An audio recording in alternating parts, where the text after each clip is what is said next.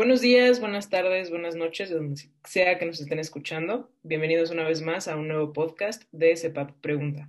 En esta ocasión, en sintonía con el tema del semestre, que es eh, rumbo a las elecciones del 6 de junio, vamos a tocar y hablar sobre la oposición mexicana con el director del Centro de Estudios Internacionales del Colegio de México, Jean-François Proudhon. Doctor, muchas gracias por aceptar nuestra invitación. No, gracias a ustedes por invitarme. Eh, nuestra primera pregunta sería, históricamente, ¿de qué manera contribuyó el IFE y luego el INE a la existencia y participación de la oposición? Bueno, eh, en el fondo no fue ni el INE ni el IFE, sino más bien eh, fue a través de las múltiples reformas electorales que se dieron desde mediados de los años 70, 1970, que poco a poco eh, se fue de manera muy gradual, uh, se fue abriendo el sistema político mexicano a la representación de fuerzas políticas de oposición. ¿no? Se acordarán que se decía uh, que en México existía un sistema de partido hegemónico donde sí había elecciones, sí había participación de algunos partidos de oposición. Sin embargo, uh, existía la certidumbre desde la, la, desde la institucionalidad informal de que siempre iba a ganar el mismo partido y que y, y, lo que estaba en juego y lo que era muy complicado aún en ese momento, cuando no se hablaba de abrir totalmente el sistema de partidos a la representación amplia en el país, lo que se decía es que el partido dominante, el Partido Revolucionario Institucional, para mantener ese sistema, tenía que encontrar maneras donde, por un lado, estuviera representada la oposición para que los partidos de oposición siguieran teniendo incentivos para participar en elecciones que sabían que no podían ganar. Pero por otro lado, se buscaba mantener ese sistema de dominio sobre la representación política. Entonces, por lo tanto, pues está la famosa reforma electoral del 76-77, que, bueno, primero 63 se permite, la, se inventa una fórmula de diputados de partidos que permite a los partidos de oposición de tener una representación aún si no ganaban distritos uninominales entonces se inventa esa figura de diputados de partidos, se amplía en una reforma electoral de 1973. Luego, en 76, 77, se abre la posibilidad, y en ese momento se decía que eh, la inspiración era el sistema eh, de representación mixto alemán, es la posibilidad de que hubiera eh, representación proporcional para los partidos de izquierda, de, perdón, de, de, oposición. Entonces esos partidos eh, no ganaban distritos uninominales o de manera muy excepcional. Sin embargo, tenían derecho a una representación de eh, 100 diputados en el Congreso en ese momento, un Congreso de 400 diputados. Y, y, y uh, y también otro elemento importante de esa reforma es que se encontró una fórmula más, más flexible para permitir la representación eh, o, o, el reconocimiento formal y oficial de los partidos políticos, lo que abrió la posibilidad a que hubiera representación de la izquierda. Y luego, toda esa cosa siguió evolucionando eh, en las distintas reformas electorales, 1986, que es un poco una contrarreforma porque los partidos de oposición empiezan a ganar elecciones en los estados, empiezan a eh, tener mayor apoyo electoral. Entonces, en ese momento eh, se modifica el sistema mixto para permitir al PRI también de tener acceso a la representación proporcional. Y luego también todo eso siguió eh, ampliándose o esa posibilidad de no solo de participación, sino de representación de los partidos de oposición en las dos cámaras del Congreso, eh, siguió ampliándose a través de, otras eh, medidas, como por ejemplo la adopción, a principios de los años 90, de una nueva fórmula de representación para el Senado, con esa idea, por un lado, permitiendo la representación proporcional para, digamos, ampliando el número de senadores por estado de dos a cuatro y permitiendo que hubiera, por un lado, representación proporcional, que funcionaba como si el país fuera un solo distrito, y que estuviera también representada la primera minoría. Luego podemos también en eso agregar otros elementos, como por ejemplo en la reforma electoral de 1996 el hecho de que se reconoció o se amplió, se ampliaron las prerrogativas para eh, todos los partidos políticos y se introdujo la noción o la figura de financiamiento público que de cierta manera beneficiaba mucho a los partidos de oposición porque les permitía tener ingresos garantizados en función de haber obtenido o no el registro y en función también de sus resultados en las elecciones anteriores. Entonces, lo que quiero decir es que es una historia larga y es una historia que tiene que ver con toda esa lucha que se dio desde la sociedad y desde los partidos políticos de oposición eh, para eh, abrir el sistema de representación política en México. Entonces, si lo que acabo de mencionar, pues cubre un periodo de 20 años, pero podríamos ver también cómo en distintas, eh, en las reformas electorales posteriores, pues siempre hubo mayores garantías para que esos partidos de oposición, uno, puedan eh, emerger, o crearse, dos, para que pudieran eh, consolidarse, y tres, para que tuvieran condiciones para poder competir frente a lo que era considerado como el partido oficial en esa época. Entonces, eso en pocas palabras es un poco la, historia, es la historia de la consolidación de los partidos de oposición o de condiciones que eh, favorecían una mejor representación de las fuerzas de oposición. Eh, como nos ha relatado, las reformas electorales contribuyeron a la creación de partidos de oposición y eventualmente en el año 2000 se da el proceso de la transición y la alternancia. De la alternancia, sí. Cuán importante fue la consolidación de partidos de oposición como el PRD eh, luego para que se llegara a este momento de la alternancia y lo que hoy podemos llamar una democracia mexicana más consolidada? Bueno, yo creo que lo que fue importante, y no solo pensando en el PRD, sino pensando también en, el Partido Acción Nacional, porque finalmente fueron los dos grandes partidos de oposición eh, hasta el 2000. Eh, lo que yo diría que hay eh, dos cosas que fueron, fueron importantes. Se crearon poco a poco condiciones para, y tardíamente, muy tardíamente, para que esos partidos de oposición tuvieran experiencias de gobierno en los distintos estados de la federación y en el distrito federal.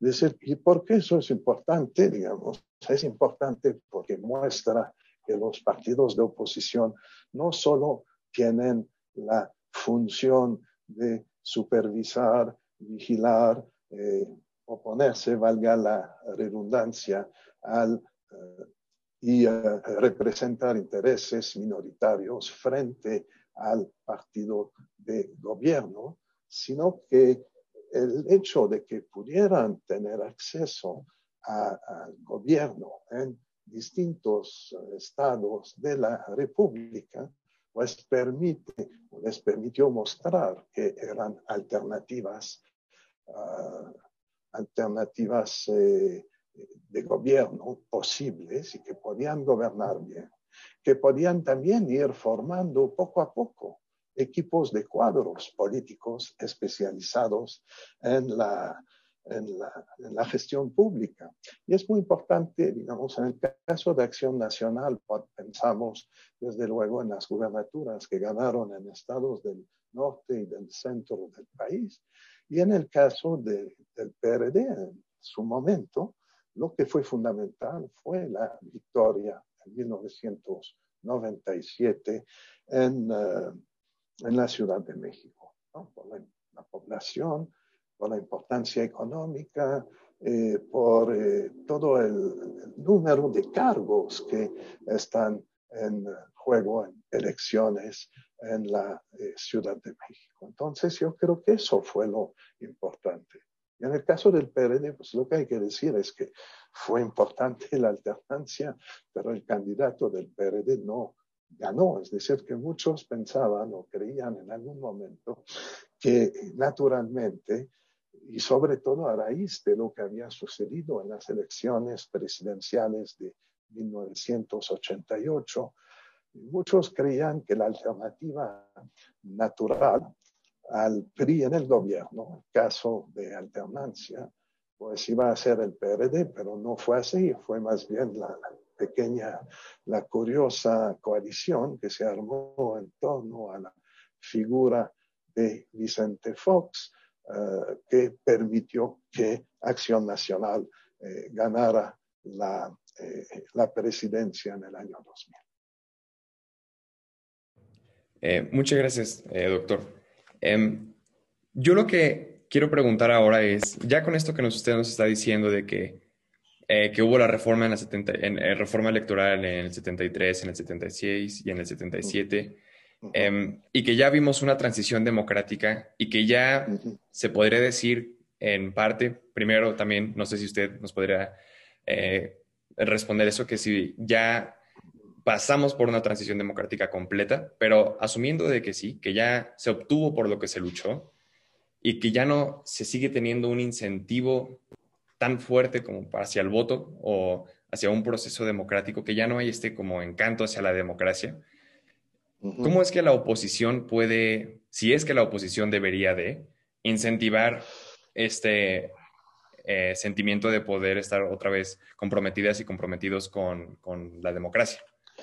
Bueno, uno es una pregunta interesante. Uno, primera cosa que, ah, que tendría que decir es que para muchos, muchos politólogos, muchos observadores de la vida política nacional, pues existía la idea a partir de 1996, 7, había la idea de que la reforma de 1996 era casi una reforma definitiva, a la cual había que agregar quizás algunos pequeños elementos, pero que esto iba a permitir que se pusiera fin a ese ciclo que vivíamos en ese momento de ah, elecciones, resultados de elecciones, y luego insatisfacción, protestas, demandas por parte de los partidos de oposición para seguir mejorando eh, la legislación electoral y las condiciones de competencia. Habíamos tenido entre el 88 y 96, había una especie de ciclo, reforma electoral, elección. Y como las elecciones eh, dejaban muchos motivos de insatisfacción, sobre todo a las fuerzas de oposición, pues había una nueva reforma electoral que permitía avanzar más en el sentido de la democratización del país. Y luego, y luego había otra elección. Es más, hubo ciclos en donde hubo dos reformas electorales entre dos elecciones federales.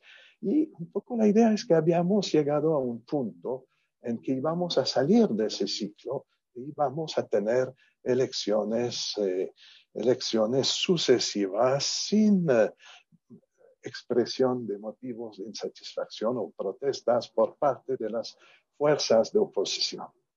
Y había un poco la idea que también a partir del momento en que la oposición se diera la alternancia ya no iba a haber esa necesidad. No fue así. No fue así por lo que sucedió en las elecciones de 2006.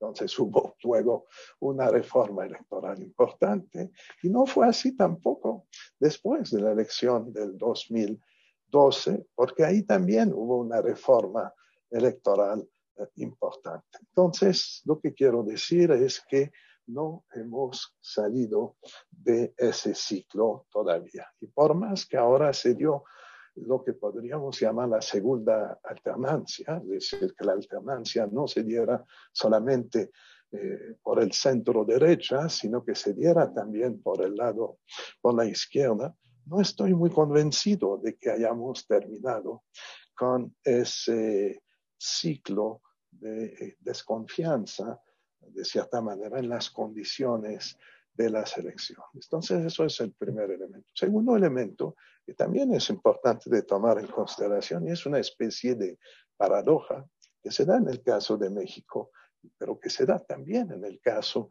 de otros países latinoamericanos, es que si vemos eh, los eh, resultados de las encuestas de opinión sobre la democracia, pues nos damos cuenta de que la insatisfacción, y es el caso de México y es el caso de otros países latinoamericanos, la insatisfacción con la democracia, su funcionamiento, sus resultados, sigue siendo muy alta. Es más, tiende a, tiende a, a, tendido a subir en los últimos años. Entonces, eso también es otro problema. Dicho esto, pues eso quiere decir que el tema de la democracia y de las condiciones de su ejercicio, pues sigue siendo un tema muy importante en México y es algo que no podemos descuidar. Finalmente, doctor, em, ya que hemos tratado lo, histórico, la transición a la democracia y ahora eh, esta insatisfacción eh, con, la democracia, ¿cuál es la pregunta que nos hace falta hacernos sobre la oposición mexicana? Bueno, hay, dos temas que me Vamos a hablar de dos preguntas. La, primera pregunta tiene que ver con esa situación que es normal y deseable en muchas democracias, pero que no se había dado en México desde 1997, es decir, eh, que el partido del presidente es un partido que tiene mayoría, eh, tiene mayoría absoluta y hasta calificada en la Cámara de Diputados o el partido del presidente con sus aliados en la Cámara de Diputados y que tiene también la mayoría absoluta en el, eh, en el Senado. Entonces, por lo tanto, se plantea yo creo, la necesidad, ¿por qué? Porque antes lo que teníamos eran gobiernos divididos. Y esos gobiernos divididos, de cierta manera, obligaban al Ejecutivo a negociar con el Poder Legislativo eh, cuando se trataba de promover reformas e iniciativas legislativas. Mientras que ahora, eh, con esta situación, esos incentivos han desaparecido. Y en sí no debería de estar mal. Sin embargo, sin embargo, estamos en, vivimos en un país en donde, en donde tenemos en memoria justamente eh, muchos años, 70 años, ¿no? de ejercicio, de, eh, un de ejercicio hegemónico de la mayoría eh, del partido presidencial. Entonces yo diría que eso es una primera pregunta, un primer tema de reflexión, es decir, cómo ejercer la mayoría, y una mayoría eh, en los, eh, digamos, en las instancias, las dos cámaras del poder legislativo, sin que eso nos lleve a regresar a una situación que prevaleció durante muchos años en el país y que no favorecía mucho el pluralismo. Y la segunda, la segunda cosa, la segunda pregunta tiene que ver con las elecciones del 2021 y, um, y tiene que ver con el estado actual de la oposición en México. Y, la verdad es que estamos en un contexto en donde es a lo mejor el correlato de la existencia de una, una mayoría por parte de una fuerza política, el correlato es la debilidad de esas fuerzas de oposición. Si, si vemos las, las últimas encuestas, varía mucho, pero si pensamos en los partidos de oposición, pues tenemos una, una encuesta que se publicó hace 10 días en el financiero. Tenemos al PRI eh, con 10% de las intenciones de voto, el PAN con el 11% y el PRD apenas con el 3%, lo que le garantizaría su supervivencia política. Entonces, difícilmente podemos hablar de una oposición muy vigorosa. Uh, el partido Movimiento Ciudadano, que no piensa ir en coalición en estas elecciones, pues tiene apenas que alrededor de 1.5-2% de intenciones de votos. Y, y, lo que es paradójico es que regresamos a una situación que ha existido eh, en la época del dominio absoluto del PRI sobre la vida política nacional. Decir que ahora PRI, PAN, PRD eh, crearon esa coalición parcial de Va por México para garantizar o para asegurarse que por lo menos en 190 distritos puedan eh, sumar sus votos y uh, y eso pues recuerda mucho la época que por lo menos a nivel local, para garantizar la, la alternancia, pues se aliaban los partidos de oposición contra el PRI. Uh, entonces eso yo creo que es la segunda gran pregunta que hay que hacerse. ¿Por qué la oposición en México en este momento, los partidos de oposición están tan débiles? Y, uh, y, y, y, por qué tienen que recurrir a esa estrategia de la coalición parcial para maximizar sus posibilidades de representación a nivel federal. Eh, gracias. Entonces, hay muchos temas de reflexión. Sí. yo ahorita con esto que lo que estaba diciendo usted, eh, se me hizo muy interesante porque justo yo la, la, pregunta que le quería decir es que si entonces para que la, la oposición en general tenga mayor fuerza, que si deberían de ser más coaliciones, o si, por ejemplo, esto que se acaban de hacer estos dos nuevos partidos, que si es muy efectivo para la oposición crear cada vez más partidos, o, o, mejor tener grandes partidos o coaliciones de pequeños partidos, o si cambia realmente la efectividad con eso. Bueno, yo, yo creo que, yo creo que ahí, primero la primera pregunta que tendríamos que hacernos, no, primero yo creo que es muy importante que los sistemas de partidos permitan y la legislación electoral permitan el surgimiento y la aparición de nuevas fuerzas políticas. Yo creo que eso es fundamental. Es fundamental para garantizar la democracia y yo creo que además es algo, es algo eh, es algo que, que, tuvo, digamos que la cerrazón de los sistemas de partidos tuvo algo que ver con las olas de protestas que conocimos o que vimos en países latinoamericanos durante el otoño de 2019, ¿no? Chile, Ecuador, etcétera. Y uh, por un lado, entonces sí es muy importante. Por otro lado, la pregunta que tenemos que hacernos es cuáles son realmente las fuerzas políticas que logran uh, ser reconocidas en el marco actual. Los tres nuevos partidos, que en el fondo son y no son nuevos partidos, en el fondo, pues los tres nuevos partidos, la primera pregunta que tenemos que hacernos es si son partidos de oposición o si son fuerzas que cuando logren representación política, si lo logran, pues si se van a unir o no con el partido mayoritario, es decir, que tanto el partido eh, Encuentro Solidario, que es una reencarnación del partido Encuentro Social, no estoy muy seguro que sea realmente un partido de oposición,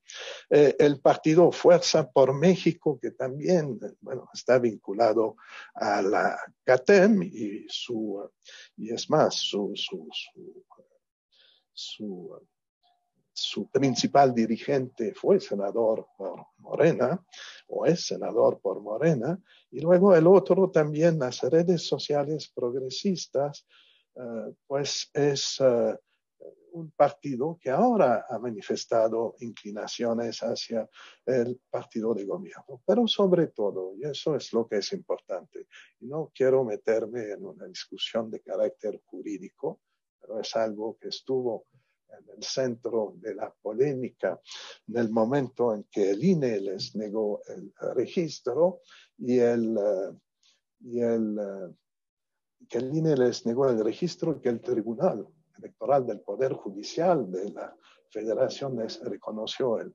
registro, lo que estaba en juego, lo que está en juego, es el hecho de que esos partidos, en el fondo, sí tienen relaciones con organizaciones o redes eh, que operan en otros campos. ¿no? En el caso del PES, pues se conoce la relación con las, distintas iglesias eh, evangélicas.